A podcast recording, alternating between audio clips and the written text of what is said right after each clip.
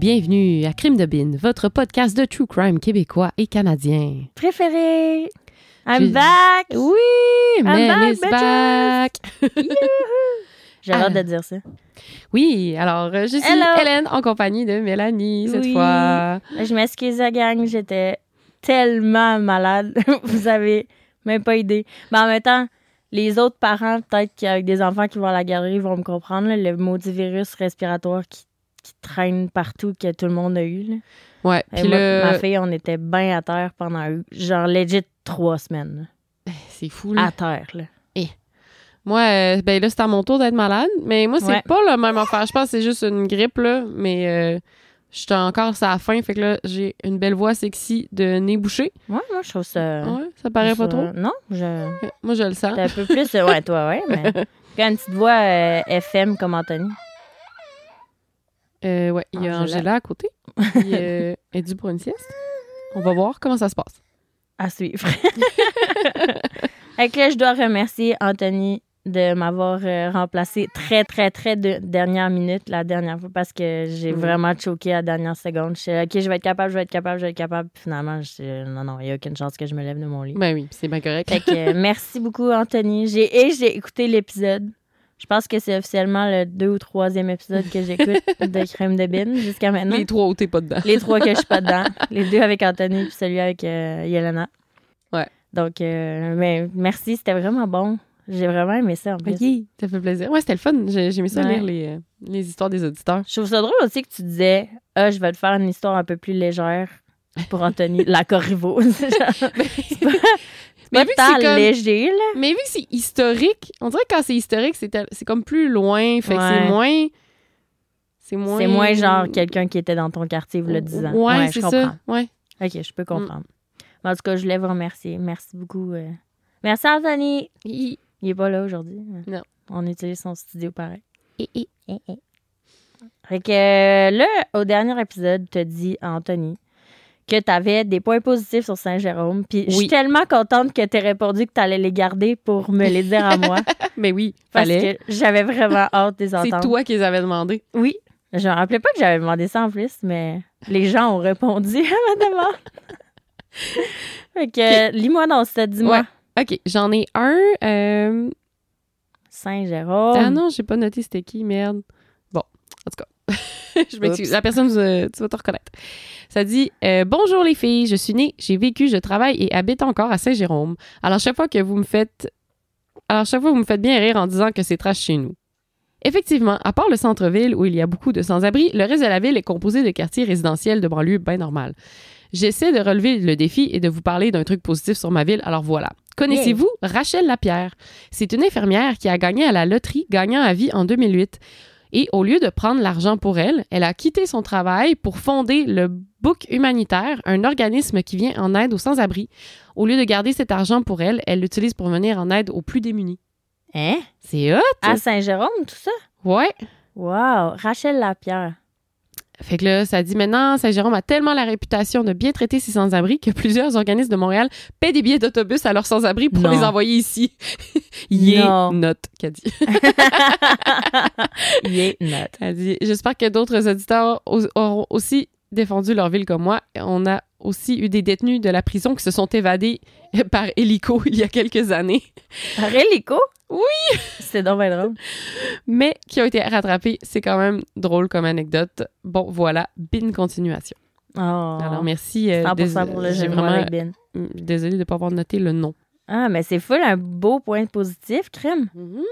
C'est pas n'importe qui qui ferait ça, là. Donc, de un, le- les gens qui gagnent à l'auto, euh, on les compte euh, au Québec, là, Ouais. sur les doigts d'une main, genre. Puis qui donnent leur argent comme ça pour, Ah, c'est fou. pour aider du monde. C'est incroyable. Rachel Lapierre, à retenir. Oui, bravo. Euh, OK, sinon de Mimi Framboise, euh, qui dit « Ça me fait bien rire de vous entendre parler de Saint-Jérôme. D'en- D'entendre Saint-Jérôme, c'est assez spooky. J'imagine que c'était spooky qu'elle voulait dire. Et trash. Le secteur La Fontaine et Bellefeuille, c'est tranquille et habitable. Il faut dire que la détention provinciale et le gros unité, la grosse unité psychiatrique de la ville aident pas. Pour travailler à la détention, je dirais qu'un beau phénomène de porte tournante dresse un inquiétant tableau de résidents qui n'ont pas le temps de se rendre bien loin en sortant avant de revenir nous voir. Mais bon, pour le positif, je dirais que j'aime bien le Costco.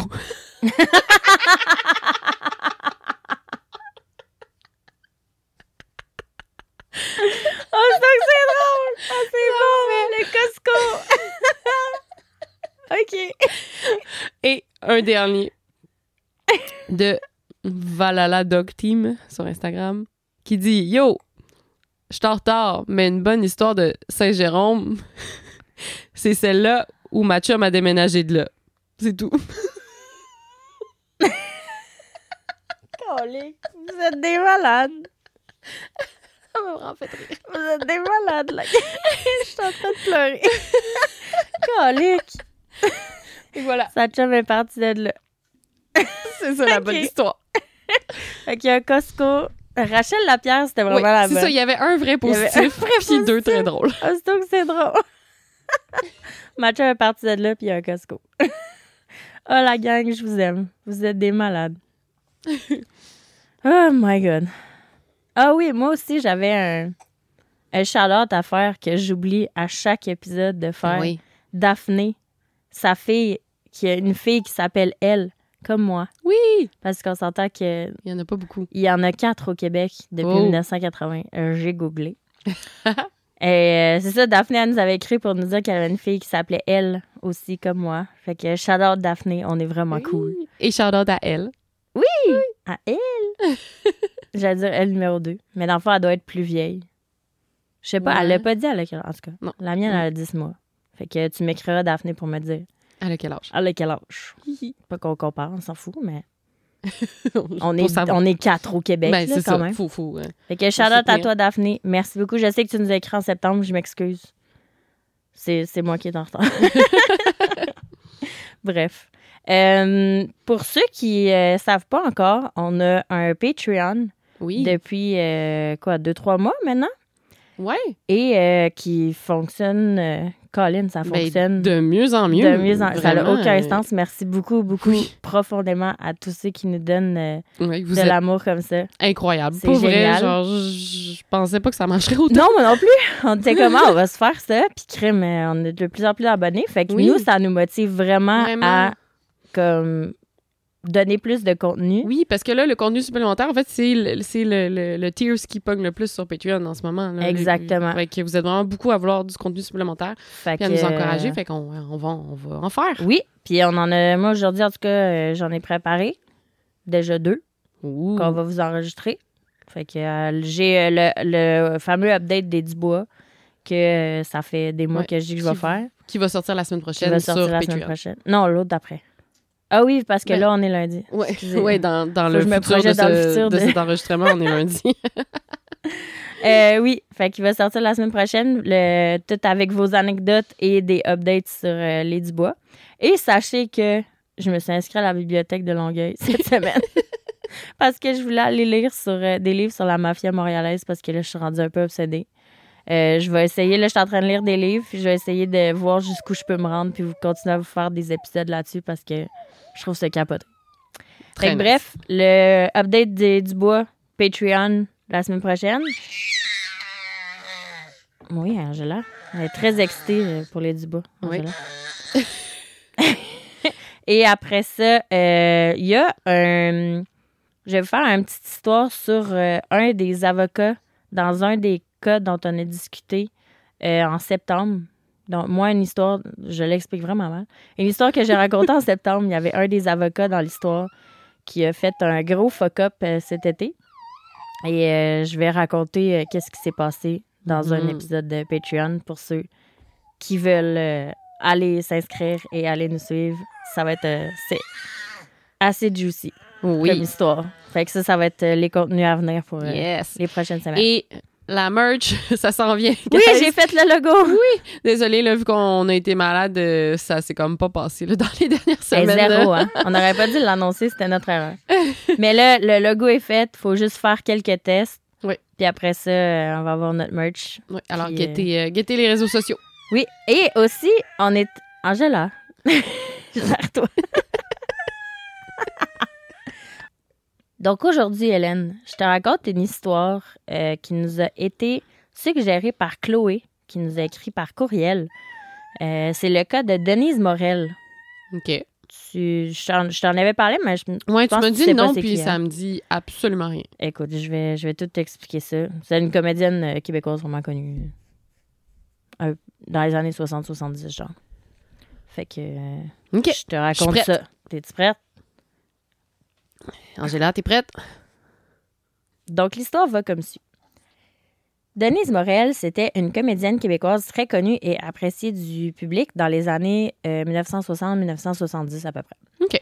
Donc, tu sais, nos parents, ils, éc- ils écoutaient, tu sais, ils la connaissaient bien. Ça, mes parents, ils savent c'est qui Denise Morel. Euh, elle faisait de la télévision, elle, faisait, elle a fait un peu de cinéma, mais elle faisait surtout du théâtre. Euh, elle a fait partie des premières comédiennes à assurer un rôle principal dans une production fictionnelle éducative pour enfants à la télévision de Radio-Canada. Parce que Hmm. c'était majoritairement des hommes avant. Puis c'était quoi l'émission? Euh, je l'ai noté un peu plus loin. OK. Je te reviens. C'est bon. ça fait un petit peu que j'ai écrit l'histoire. Euh, elle était connue pour ne dévoiler que peu d'informations sur sa vie personnelle. Elle a accordé peu, voire aucune entrevue médiatique durant sa carrière. OK. Elle était très, très euh, privée. Donc, euh, je te raconte un peu sa vie. Euh, Denise Morel est née le 3 décembre 1925 dans Hochelag, à Montréal. Oh. Sa mère, Églantine Boursier, et son père, Églantine. Oui, Oh, c'est cute, cute. hein? ouais. C'est vraiment aussi. beau. Églantine Boursier, et son père, Henri Morel, se sont mariés à l'église de la Nativité de Schlaga en février 2020. euh, 2020. 1920, pardon. Puis, euh, ils ont eu un premier enfant, Roger, en août 2000 2020 encore, Colin. 1920, Ouais, ouais. je m'excuse. Roger avait donc été créé avant le mariage. Oh. Ils ont péché. Oui, ils ont pêché en 1920, on s'entend. Euh, un an et demi, un an et quelques plus tard, euh, Églantine a donné naissance à Gilbert, puis ensuite est arrivée notre chère Denise en décembre 1925. Le couple y a ensuite eu deux autres fils, Gaston et Fortuna Ferrand. C'est son prénom. Fortuna Ferrand. ouais. Hmm. Qui, lui, euh, il est malheureusement décédé quelques semaines après sa naissance. C'est vraiment Oh. triste. Et euh, aussi, ils ont eu deux filles un peu plus tard. Ils n'étaient pas fortunés. T'es allé là? je m'excuse. Excuse. Hélène. Repose en paix, Fortuna. Ils ont eu aussi deux filles euh, un peu plus tard, Huguette et Pierrette. Grosse famille. Grosse Ben, famille, C'était ouais. bien typique pour l'époque. Ouais, vraiment. Denise, elle avait comme rêve de devenir chanteuse, mais euh, obviously, c'est pas ça qu'elle est devenue. Elle a, plus fait, elle a plutôt fait carrière en tant que comédienne. Elle a quand même eu des rôles où sa belle voix lui a servi, comme dans l'émission jeunesse Larry Bouldagne, c'est ça qu'elle jouait. OK. Que je cherchais, où elle jouait Dame Plume. Ça, c'est son, euh, c'est son rôle le plus connu jusqu'à maintenant. Dame Plume. Elle a fait une formation de théâtre à l'école des compagnons de Saint-Laurent pour aller ensuite faire le conservatoire La Salle. Elle a continué à élargir son éventail de talents en suivant les cours de ballet, de danse moderne, d'expression corporelle, d'art drame, de chant, de solfège et d'expression vocale et musicale. Elle, était- Elle, était elle se donnait. Bien formée. Oh, ouais, Ouais. vraiment. Sa carrière commence en 1952 dans la pièce de théâtre Noces de sang de Federico Garcia Lorca. Puis elle devient comme la chouchou de deux grands noms dans le, le domaine euh, du théâtre et de l'écriture, Michel Tremblay et André Brassard. Hmm. Eux, t'es connais. on Oui. Michel Tremblay lui avait même écrit un rôle dans la pièce, dans sa pièce L'impromptu d'Outremont, Hmm. qui avait été présenté au Théâtre du Nouveau Monde. Et c'est à ce moment-là que sa carrière a explosé à Denise Morel. OK. Il faut dire que euh, le théâtre, dans ces années-là, c'est devenu un levier de la culture québécoise. Euh, Denise, elle a aussi joué, entre autres, dans Les Belles-Sœurs de Michel Tremblay, Mhm. dans Cardinal, Cardinal et compagnie de Victor Lévy de Beaulieu et dans d'autres, plein d'autres euh, programmes très, très connus. À l'été 1984, Denise Morel a joué dans Les Larrons font l'occasion au théâtre d'été de Sainte-Adèle. Puis, elle commençait les premières lectures de la célèbre pièce de Michel Tremblay, Albertine en cinq temps, Ah oui. à l'été 1984. Euh, malheureusement, ces deux projets-là furent ces derniers. Hmm. Qu'est-ce qui est arrivé à Denise Oui, Morel? Qu'est-ce qui est arrivé? Je te raconte. Comme je le dire, on est à l'été 1984. Euh, Denise joue dans la pièce de théâtre à Sainte-Adèle à toutes les semaines. Euh, les larrons font l'occasion, ça s'appelle. Euh, elle et ses collègues y ont congé les dimanches et lundis. Ouais, c'est Mhm. vraiment toute la semaine, là, le, le- Ouais, typique du théâtre. là, théâtre ouais. d'été, c'est ça. Euh, elle, fait que là, ils ont congé les dimanches puis les lundis. Donc, Denise, elle, elle habite à Montréal à cette époque-là. Mhm. Fait qu'elle revient à Montréal dans ses deux journées de congé à chaque semaine, le dimanche puis le lundi. Elle vit à ce moment-là dans un appartement avec un coloc, mais elle tripait pas sur cette situation-là. Fait que elle, dans son but, c'était de déménager puis de se trouver un appart toute seule. Mhm. Le dimanche 15 juillet 1984, toujours le même été, elle retourne à Montréal, comme d'habitude, pour aller visiter des appartements. Elle commence, à, elle Elle commence, cherche, elle commence ses recherches. Le mardi suivant, donc le 17 juillet, euh, elle trouve une annonce pour un appartement sur la rue Henri-Julien, sur le plateau Mont-Royal, qui l'intéresse beaucoup. Elle appelle le propriétaire pour planifier une visite. Puis le propriétaire lui dit qu'il y a cet appartement-là à visiter et à louer, mais il y a aussi un autre appartement similaire euh, à louer, pas trop loin sur la rue Sanguinet. Pour ouais. ceux qui connaissent euh, le coin, c'est au 1689 Sanguinet. Elle décide donc d'aller visiter les deux appartements. Le propriétaire lui dit qu'il ne pourra pas être là, mais que la porte euh, est débarrée du deuxième appartement, fait qu'elle a juste à y aller, puis à le visiter, puis il dira Ok. comment ça s'est passé. Donc là, on est toujours le, le mardi 17 juillet. Il est 14h30 à peu près. Denise, elle marche pour se rendre du premier appartement qu'elle a visité à l'autre, Ouais. sur la rue Sanguinet.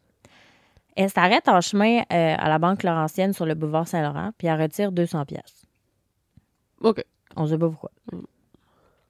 Fait que là, elle marche. Puis là, elle arrive au 1689 rue Sanguinet. Ouais.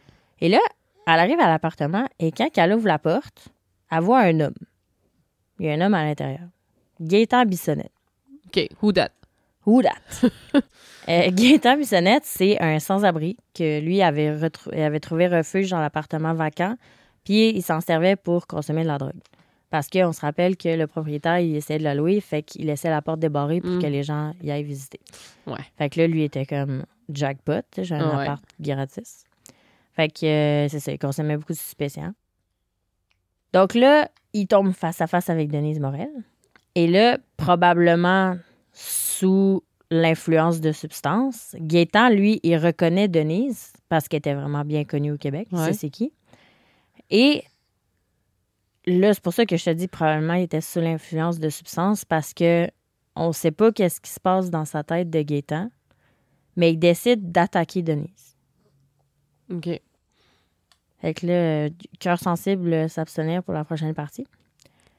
Je vais expliquer qu'est-ce qui- qu'est-ce qu'il a fait. Angela, bouge-toi les oreilles. Ouais, vous choisirez. Donc là, il décide de l'attaquer. Il commence à la frapper à coups de poing de nombreuses fois pour ensuite continuer à s'acharner à elle avec une barre de fer chaude. Hey, chaude? Ouais, je sais Il y avait sûrement un foyer Ouais, pour euh, ouais, bouger les tisons. Ouais, à cette époque-là, peut-être. Donc, ensuite, il tente de l'étrangler avec ses mains, mais sans succès. Il décide d'utiliser une corde qui lui sert très, très fort au cou. On connaît malheureusement pas vraiment le déroulement exact des événements, mais on sait que le corps de Denise Morel il a été brûlé à plusieurs endroits, puis agressé sexuellement avant d'être abandonné sans vie dans l'appartement de la rue Sanguinet. Avant de s'enfuir, en plus de ça, Gaétan il aurait aussi volé le 200 pièces que Denise Mm. elle venait juste de retirer à la banque. Là, plus tard, comme après l'analyse euh, du corps par un pathologiste, on Mhm. apprendra que Denise, dans le fond, elle a subi deux traumatismes majeurs, un au crâne puis un au cerveau, tous les deux dus aux violents coups de barre de fer qu'elle a reçus. Hmm.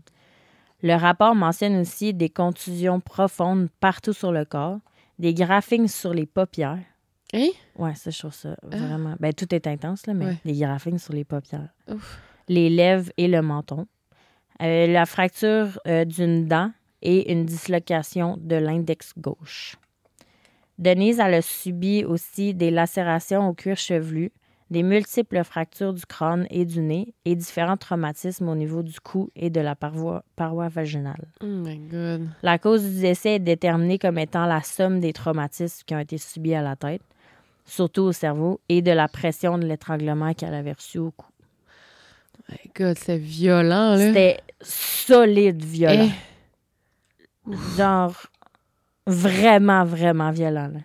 Et Ah. tellement pas mérité. Je dis pas qu'il y a des gens qui méritent ça, mais. Tu sais, ça- C'était juste comme au mauvais endroit, au mauvais moment. là. Là, ça peut pas être. Ça pas rapport. C'est la définition même d'être au mauvais endroit Ouais. au mauvais moment. là. C'est Hein? capoté. Et je te dis, j'écrivais ce soir-là, puis ça me faisait capoter.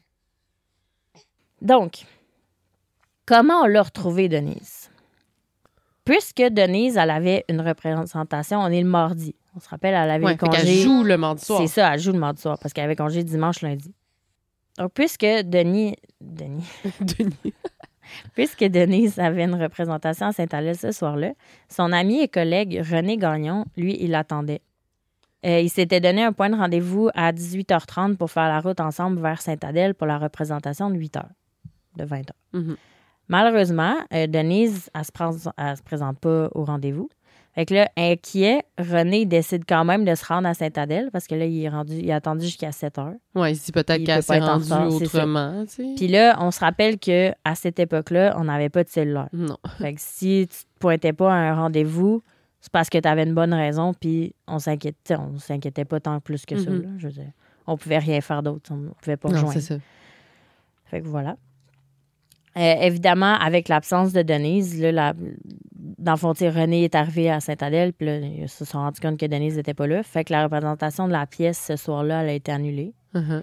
Euh, après ça, il n'y avait toujours aucune nouvelle de Denise ce soir-là. Fait que là, les ses collègues finissent par appeler la police, puis ils contactent tous les hôpitaux de la région pour essayer de la trouver, Mhm. mais sans résultat. Et là, puisque The Show Must Go On, euh, il y a sa collègue Louise Rémy, qui est une autre comédienne, qui a pris le rôle de Denise dans la pièce pour les jours qui ont suivi, Mhm. dans le fond. Ouais. Le lendemain, donc le mercredi 18 juillet Ouais. 1984, le propriétaire des deux appartements qui avait parlé à Denise, Mhm. euh, lui, il lâche un coup de fil à son appartement où ce qu'elle habite en ce moment. Ouais. Parce qu'il veut savoir, comment est-ce qu'elle a trouvé Mhm. les apparts puis si elle veut les louer. Donc là, il appelle, il appelle à l'appartement actuel de Denise. C'est son coloc qui répond. Puis il dit qu'il n'y a aucune nouvelle de Denise depuis lundi. Fait que là, les deux hommes, ils comprennent comme pas trop ce qui se passe parce que là, le propriétaire était comme, mais là, moi, je sais qu'il est allé visiter mes appartements. Mhm. Fait que là, il appelle directement la police. Puis il leur donne l'adresse des deux appartements, dont celui sur Sanguinet. Ah Donc là, direct, il est même pas comme aller voir lui. non, Ah, c'est vrai, j'ai même pas pensé. Hein? Non, il a appelé la police direct. Je sais pas, peut-être qu'il habitait pas dans le coin, tu sais, vu qu'il avait dit je peux pas Ouais, être là. Peut-être Ouais, qu'il- était pas à Montréal. ouais. Ouais. Donc, la police arrive sur les lieux à 16 h le soir du 18 juillet et retrouve le corps de la femme de 59 ans battue, brûlée Hmm. et violée, à peine cachée avec du papier journal. Oh my God. Elle portait toujours sa blouse, mais ses shorts avaient été arrachés et déchirés et la fermeture éclair était cassée et imbibée de sang. Donc là, il y, a, on s'en- il y a une enquête criminelle qui est aussitôt lancée. Ouais.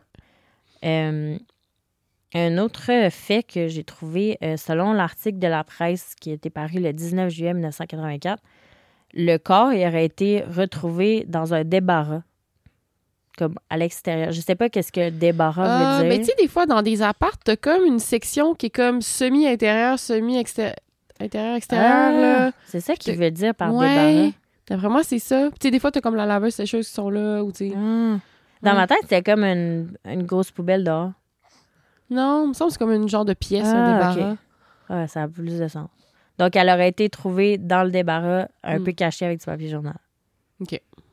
Ça, aurait- ça tiendrait la route. Donc, immédiatement, le corps est transporté dans un laboratoire de Montréal pour analyse et on commence à fouiller minutieusement chaque pièce de l'appartement de la rue Sanguinet où ce que Denise a été trouvée. Tout ce que les policiers réussissent à trouver, c'est euh, un carton d'allumettes, un bout de corde, une barre de fer et une empreinte de pied tachée de sang. C'est tout. Ils trouvent rien d'autre. C'est pourquoi le meurtre de Denise Morel il est irrésolu. Ah ouais? Tant, tant, tant. Mais pourtant, on sait c'est qui? Attends. À cette époque-là, il est irrésolu, en Ouais. 1984. À l'hiver 2007, Ils ont trouvé de l'ADN. donc 23 ans après le meurtre, les autorités policières y dévoilent des nouvelles informations. On apprend que lorsque le corps de Denise y a été envoyé au laboratoire pour analyse, On aurait conservé ses vêtements, Mhm. ce qu'elle portait. Donc, une blouse, des shorts puis des sous-vêtements. Les vêtements en question, ils étaient souillés de sang et il y avait des traces de sperme dessus. OK. La police dévoile donc qu'elle serait toujours en possession de ces vêtements-là et on réouvre l'enquête criminelle Yes. pour procéder à des tests ADN. Yes.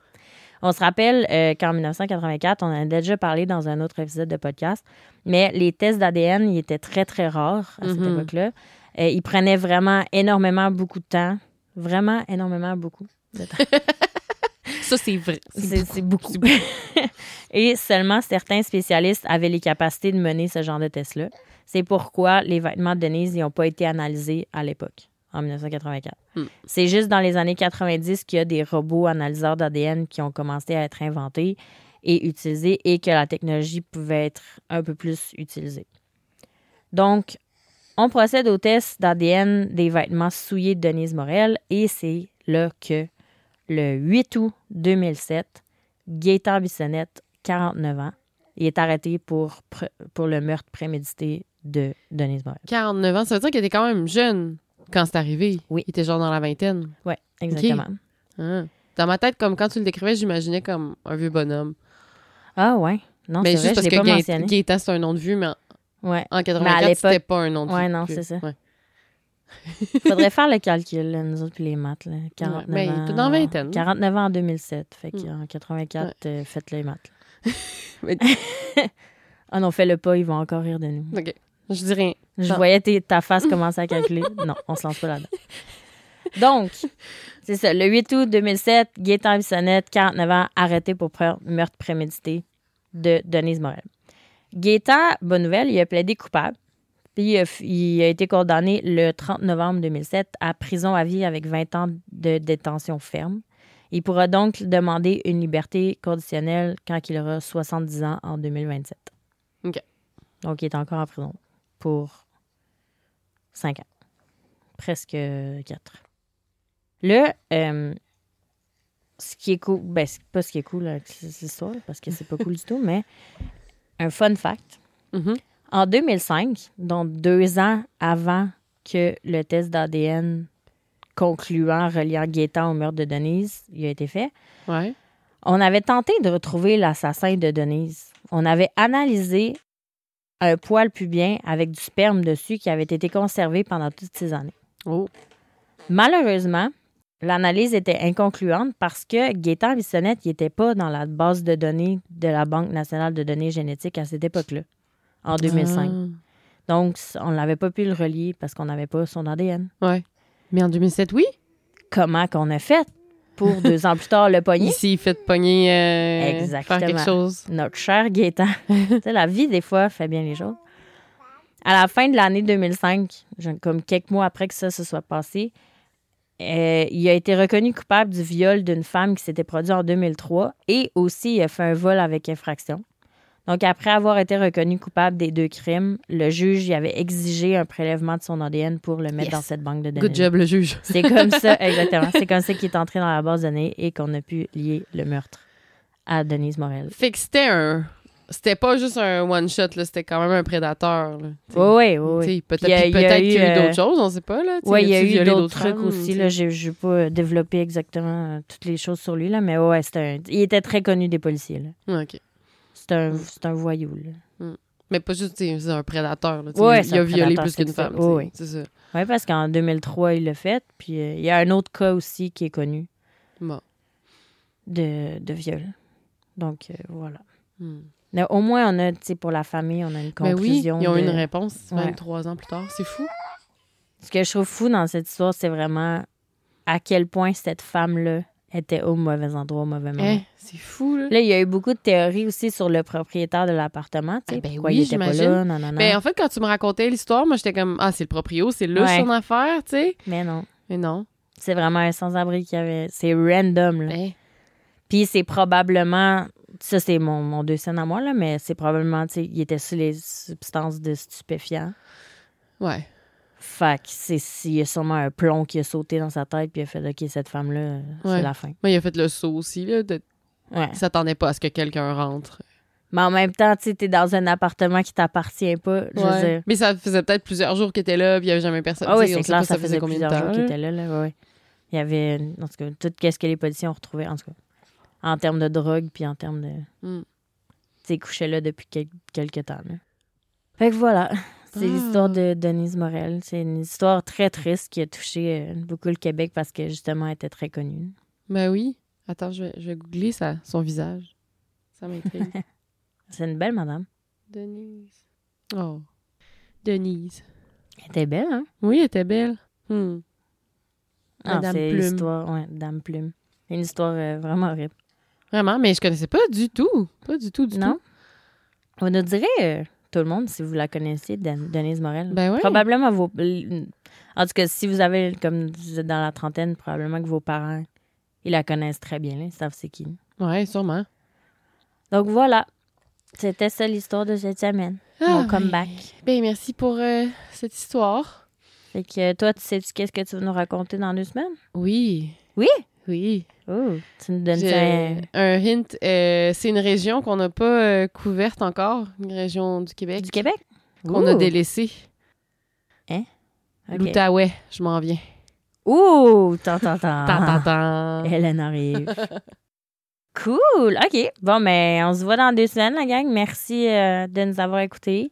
Et n'hésitez pas à nous écrire encore une fois. Il y a tellement du monde, genre, qui nous écrivent plus qu'une fois, puis sont comme, hein, désolé encore moi. Puis comme, excusez-vous jamais. Mais non. On aime tellement ça, honnêtement. ça. On reçoit tellement de messages, puis d'amour, puis de. Tellement. C'est vraiment le fun. Vraiment. Ça fait vraiment du bien à lire. Genre, c'est comme. Tellement. Ça nous encourage tellement à continuer, là. Les Puis gens sont aussi, juste ça nous trop fait, smart. ça nous fait nous rendre compte, ben, en tout cas, dans mon cas, ça me fait me rendre compte que il y a vraiment beaucoup de gens qui nous écoutent. Ouais. puis que- en tout cas, c'est le fun. Genre, Oui. c'est, touchant de savoir que les gens cliquent puis écoutent Ouais. jusqu'au bout. Puis Ouais, ils nous écoutent en travaillant, en cas, allant à la oui, job. les euh, camionneurs sur la route. Ouais. euh, Mm. mon ami Max qui poursuit euh, sa conquête de l'Afrique qui est au complet puis qui nous suit partout. Shout out Max. Fait que euh, voilà. Fait que euh, on se reparle dans deux semaines, la gang. Puis pour ceux qui nous suivent sur Patreon, ben lundi, contenu exclusif qui sort. Ouais. Attachez vos trucs avec la broche. Oh yeah. On se voit bientôt. À bientôt!